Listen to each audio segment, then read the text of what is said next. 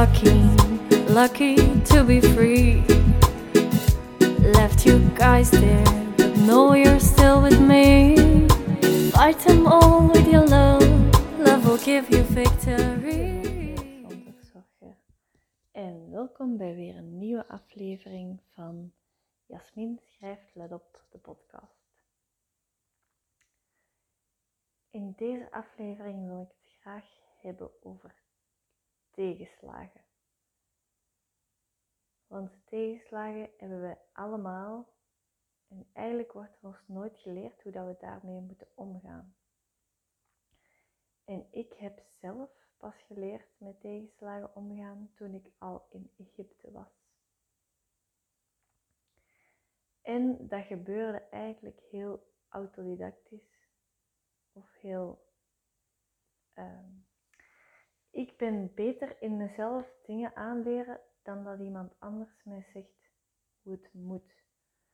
Ik denk dat dat van kinds af aan bij mij er al wel in zat. En dat er andere mensen zijn die bijvoorbeeld beter gaan op iemand anders dat hen iets uitlegt en dan aanleert. Maar ik ben heel goed in mezelf dingen aanleren. En dus, uh, zoals ik al zei, met tegenslagen om leren gaan, dat leerde ik in Egypte.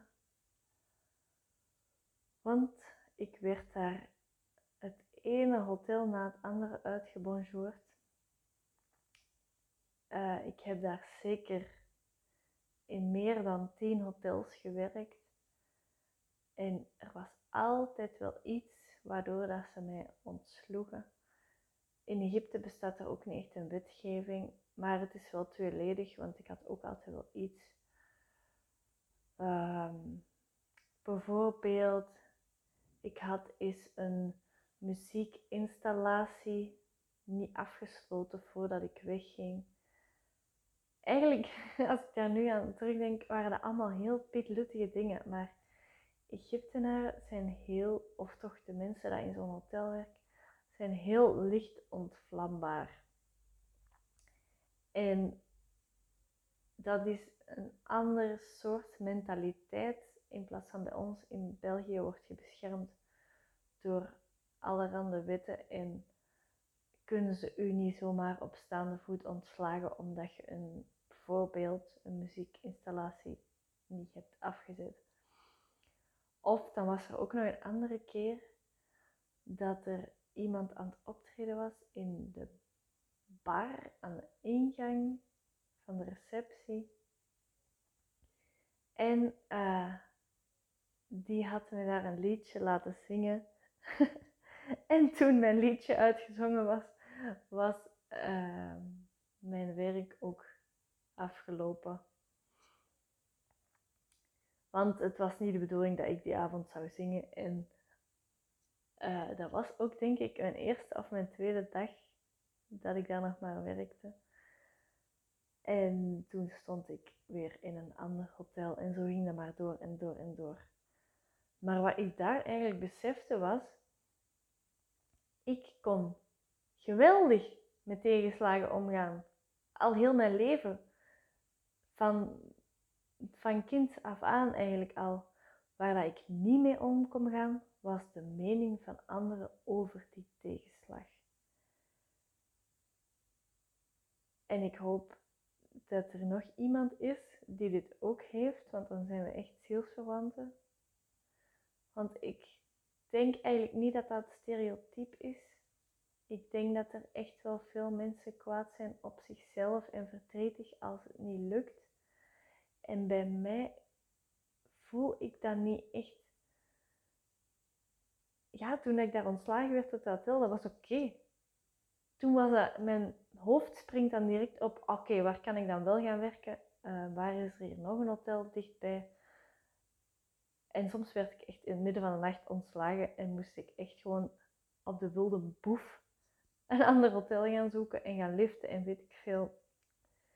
Allemaal roekeloze dingen, maar dat maakte mij niet uit, want ik was daar vrij van die mening van die ander. En dat is echt een grote shift, want die kun je ook in België of in Nederland of weet ik veel welk exotisch land dat je nu bent. die kun je inderwaar shiften. Daarvoor hoef je niet op de vlucht te gaan. En ik zie dat ook in mijn geboortedorp. Dat is echt een boerengat in de Kempen. Daar is het zo belangrijk wat andere mensen van u vinden. Of ik denk dat mijn omgeving of de mensen die ik daar ken zich daar heel hard aantrekken. En dat ik daarom dat generaliseer op het hele dorp. Maar dat voelde zo bevrijdend om in Egypte tegenslagen mee te maken. Want dat waren geen tegenslagen meer voor mij. Ik had niet die stemmen meer van mijn ouders of van vrienden dat zeiden van oh my god, ben je ontslagen daarvoor? Oh nee. Zo dat, dat was helemaal weg. En dat is zo bevrijdend, want dan heb je zoveel plaats in je hoofd om te denken aan oplossingen en hoe dat het, waardoor eigenlijk, welke fout, of ja, tussen aanhalingstekens fout, dat je hebt gemaakt, waardoor dat je weer ontslagen bent. Dus, misschien dat het een goeie is als je nooit iets, als er nooit een tegenslag is in je leven, dat je nadenkt, wat is er eigenlijk, wat maakt dat je het zo erg vindt? Is het omdat je je vrienden en je familie en de mensen rondom u eigenlijk teleurstelt? Of is het echt puur dat het gaat om u, iets dat jij graag wou en het gaat niet meer door en daarom vind je het erg? Voor mij was echt vijfennegentig procent de mening van de ander dat het voor mij echt heel erg maakte om met die tegenslag om te gaan. Maar dus nog een side note hieraan. Wij hebben allemaal tegenslagen. Dat is zo mooi om bij na te denken. Bill Gates heeft ook tegenslagen. Donald Trump heeft ook tegenslagen. Uh, weet ik veel naar wie je opkijkt misschien. Um, well, Taylor Swift heeft ook tegenslagen. Um, ik zeg maar iets, de koning heeft ook tegenslagen. Iedereen op de wereld, er is geen mens die wordt geboren en die doodgaat zonder enige tegenslag te hebben.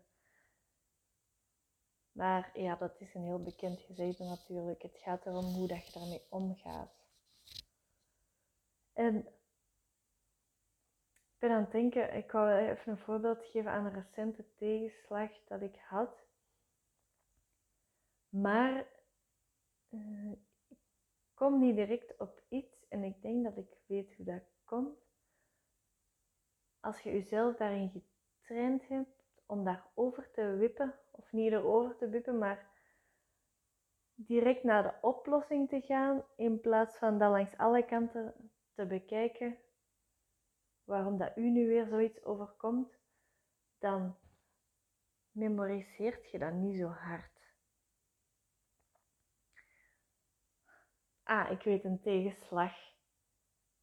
Um, toen ik pas naar Egypte ging, met mijn dochtertje dan, want Geronimo kan niet mee, want die zijn paspoort was te laat. Of is nog altijd niet klaar, klaar trouwens. Als je dat hier moet aanvragen op de Canarische Eilanden, duurt dat echt heel lang. En omdat zijn paspoort goedkeuring moet krijgen van Argentinië, want dat is een half Italiaan, dus dat paspoort moet van Italië komen met goedkeuring van Argentinië, duurt dat echt heel lang. Maar dus, mijn tegenslag, ik ging alleen met mijn dochter naar Egypte en we hadden een overstap in Milaan. En dat was midden in de nacht. En die taxi reed ons naar een verkeerd hotel, dat dan ook nog gesloten was. En die was al weg en we stonden aan een bos en het was pikdonker. En ijskoud, het was aan het vriezen en we hadden eigenlijk geen enkel plek om naartoe te gaan. En dat kun je dan zien als een mega tegenslag en jezelf helemaal uh, opwinden daarover, omdat jij niet op je strepen hebt gestaan en niet tegen die taxi hebt gezegd, hé, hey, wacht hier eens even, want ik herken het hier niet direct. En dat eigenlijk. Maar nu, als ik zoiets meemaak, dan gaat mijn hoofd in de richting van, ah, wow. Uh, moet een nieuw hotel vinden. ik kan hier aan de deuren kloppen bij mensen. Ik moet hier... Ja, er waren niet echt huizen, maar we moeten eigenlijk wandelen totdat we een huis tegenkomen, daar aanbellen en mensen wakker maken, zodat die uh, een hotel kunnen vinden. Uw hoofd draait dan in oplossingen en niet in problemen. En ook omdat ik dat dan nu heb losgelaten, wat mensen van mij vinden, post ik dat ook gewoon in het openbaar. Ik gooi dat op alle sociale media, wat er mij is overkomen, omdat het mij niet meer... Oké, okay, ja, als er echt mensen haatreacties schrijven, tuurlijk, ik ben ook maar een mens, denk ik ook van wauw. Um, dat is heel heftig, dat je de behoefte voelt om hier zo'n haatreactie neer te schrijven. Dan doet mij dat natuurlijk wel iets. Maar ik ga me daar niet meer door laten leiden of zo. En vroeger kon ik mij daar echt in zot denken. Ik had eens ooit een vriend van mij, die had mij gezegd dat ik geen identiteit had. Die kwam binnen. Daar heb ik me echt zot op gedacht. Want ik liet mij daarin meegaan, in wat andere mensen van mij vonden. En nu is dat voor mij zoiets van, wauw, wat jij van mij vindt, dan moet je echt, oh, die is zo. Wat iemand anders van u vindt, zegt heel veel over die ander en niks over u. Dat is zo, zo'n vrijheid dat je daardoor krijgt.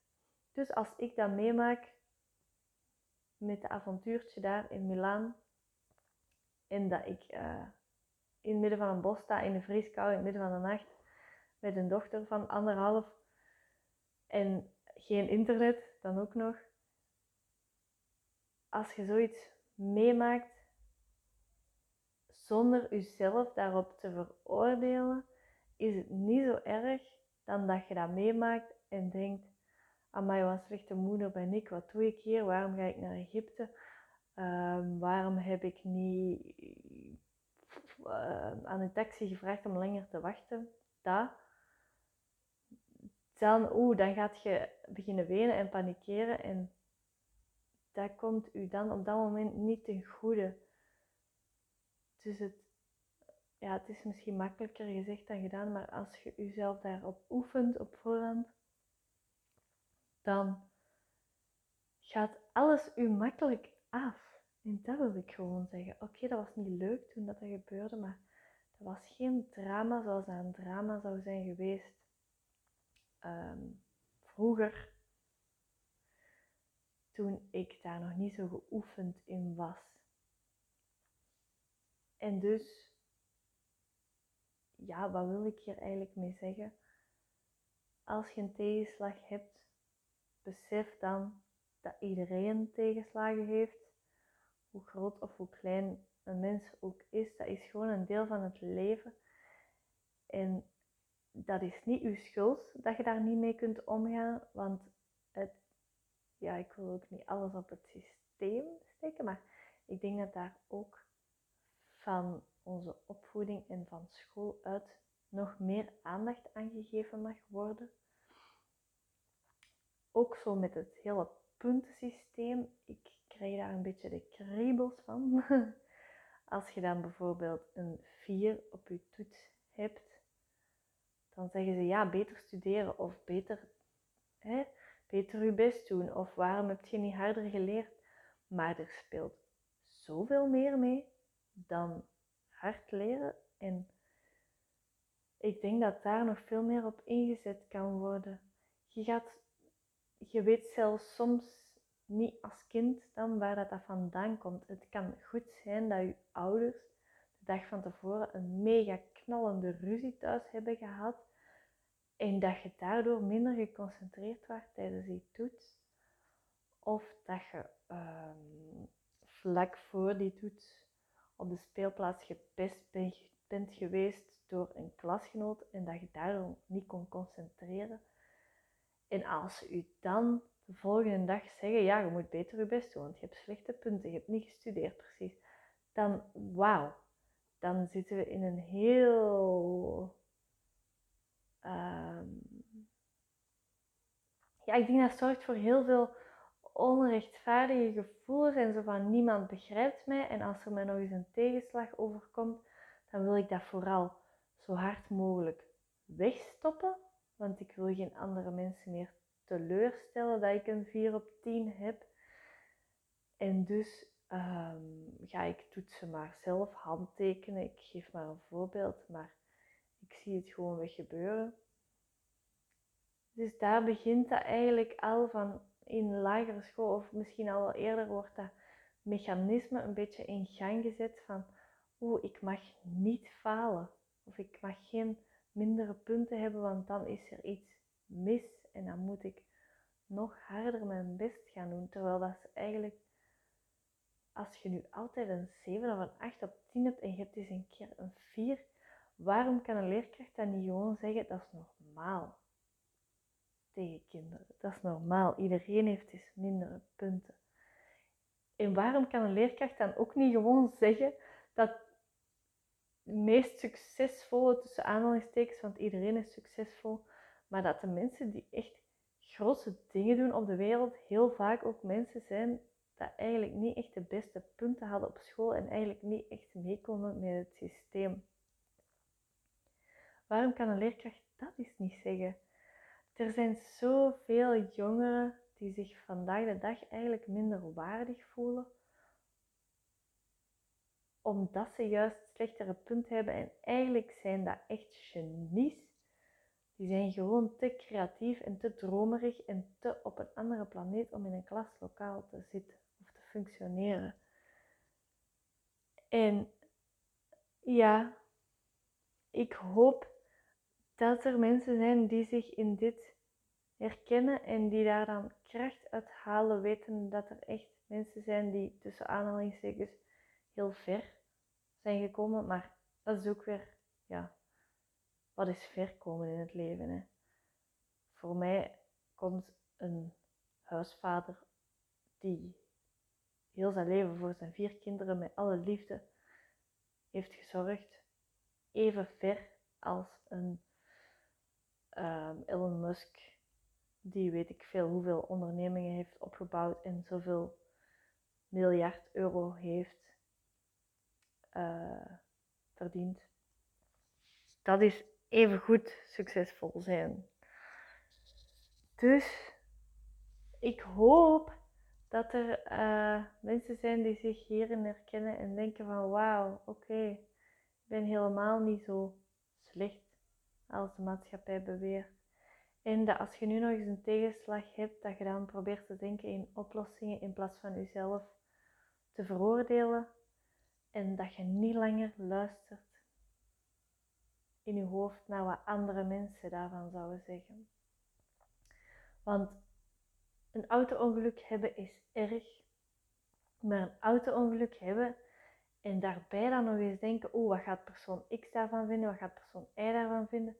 Dat is vermoeiend. En dat is echt energieslurpend. Dus, je leeft voor jezelf en met jezelf. Dat is ook zo'n bekende uitspraak, ik weet niet meer van wie, maar ik heb die altijd onthouden. Je bent hier alleen geboren op deze wereld en je gaat ook weer alleen dood. En tussen die twee moet je er gewoon voor zorgen dat je je amuseert. En daarmee wil ik het me graag afsluiten.